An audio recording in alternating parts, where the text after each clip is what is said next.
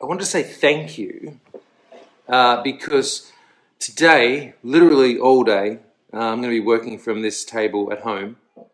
Uh, it's a public holiday, obviously, but I'm interviewing people all day for uh, position at Cherry. All day. And um, I mean, the first time I interviewed at Cherry, I interviewed for four people, uh, and it was about 20 minutes each um, for the first job, first jobs at Cherry, uh, Eric and V. Both of you just stood out. It was real easy. I'm not sure today will be so easy, but it's all day, people all day. So if you haven't heard back from me, um, you're uh, unlikely this round. Uh, if you're watching, you're unlikely. Um, but absolutely uh, keep on trying. Cherry's the new NBA top shot, and uh, uh, yeah, you just got to you just got to get in, in that line, don't you? Just got to get in that line. Blake always does. If Blake was going for a job at Cherry, he would absolutely get it, and uh, it's no surprise that he did. Just how he is. So that's pretty cool. People all day, over 1,400 applications, some amazing applications, some people that I, I just couldn't, I, I just felt so sorry for. They've obviously been displaced from what they're very good at during COVID, and that's something that uh, I think uh, makes um, we all have to sort of uh, recognize that there's, uh, if we haven't been affected, and many of us have, then plenty of people have. Uh, this was just a retail store assistant position, uh, Vasily, uh, but uh, it is, uh, there are other roles that are going to be coming available. We've got a lot of expansion plans this next uh, 12 to 18 months. And so we've got, um, we've got some, some really big boots to fill um, and a lot of skill sets that have not necessarily been um, drawn on into these particular niche businesses. So anyway, that's really cool. But the other thing that's really cool today that I just saw is that Panini are doing a hot mic live uh, watch room for the All Star game. So that is starting at 11 a.m. I just downloaded the uh, the app for it. And I assume that it's just going to be a whole bunch of people watching the All Star game, which would be really cool. well, listen, Liam, maybe. Um, there's uh, Tyrese Halliburton is going to be uh, in the room. Cynthia Cooper is going to be in the room. Um, there's a few others that I don't uh, that I don't personally know. Um, one of them uh, is a content creator on YouTube, which just looks really cool. Sneakers, a lot of sneaker stuff, and um, and I'll, I'll, get the other girl's name wrong. I haven't seen her before, but um, her Instagram profile looks really interesting. She looks like she a lot of positive, um, motivational stuff, and uh, quite a spiritual sort of uh, position there. So she sounds like she would be um, really interesting to look into as well. So I would have, uh, I would recommend anyone who's sort of uh, looking for something to keep them uh, from being too much of a couch potato today on the public holiday to check that out. The app takes like two seconds to download. Um, they're going to be giving away packs uh, and stuff like that. So definitely one to to just check out the uh, Hot Mic Panini America uh, live All Star chat, and that is uh, on their Instagram page. So the link to download that is on their Instagram page. Al, I don't doubt it, man. The um, Oz Comic Con in Sydney is always fun, uh, always exhausting.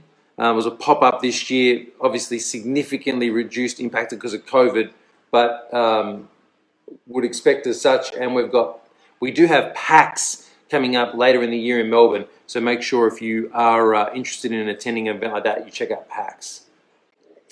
So um, the other thing I'll do before I have breakfast is I wanted to chat a little bit about the Ken Goldin results, which came through yesterday.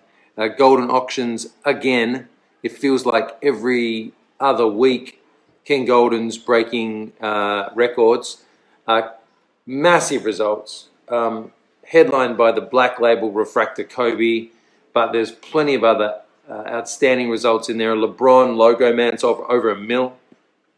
Um, uh, Dale keeps on trying to talk up the value of LeBron logo men, um, regardless of their numbering, and uh, the market just hasn't. There just hasn't been results in the marketplace for them that have uh, reflected Dale's uh, blind confidence in their values um, until yesterday. And it wasn't auto, it was early. Uh, it was a 101. Most LeBron logo men are not 101s. Um, certainly the ones I've seen are not 101s. Um, or they're not necessarily true logo men. It might be like an all star logo man, or it might be a uh, finals logo man. Like they're not like a the, the, one that we're used to. But yesterday's result 1.2 million, LeBron logo man, gives us another sort of marker in the sand of where uh, the Grail cards are at. So it was about a quarter of the price of the rookie Luka, which I think is about on, on par. I heard a lot of people throwing around five million. All this it just made no sense. The, the previous the previous markers were way too low for that to happen. Um, so it's a I think it's good. I thought maybe it might push one five with all the hype and all the uh, all the overreaching. Um, so it was amazing. A, a Top Shot card sold for seven hundred and seventy-seven thousand dollars. Am I missing something? Am I being trolled? Am I miss? There is, did something?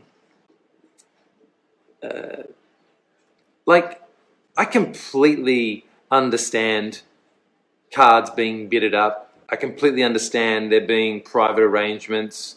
These things happen in every single form of investment and auction and whatever. These happen. These these are just you just given. There are certain relationships that that drive markets at the very pointy end, and then there's people that take advantage at the very foundations. We understand all these things. Nothing surprising but I don't get that. And I feel as though there's something in that that would require immediate investigation because it's, I mean, it is unregulated, and that to me just doesn't sound, so it doesn't, doesn't line up with reality. Uh, so we'll see what happens there. Um, of course, I know absolutely nothing about it.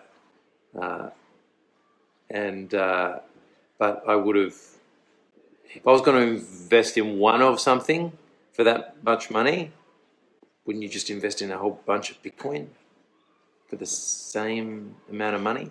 Wouldn't that be a I don't know. I don't know. You tell me. Uh, but Ken Goldin, once again remains the king, um, undisputed. Put the hand up, unlike Adesanya. Um, UFC. Uh, my take just quickly on the UFC is that it is, I think, um, the most underrated uh, sports license in the world.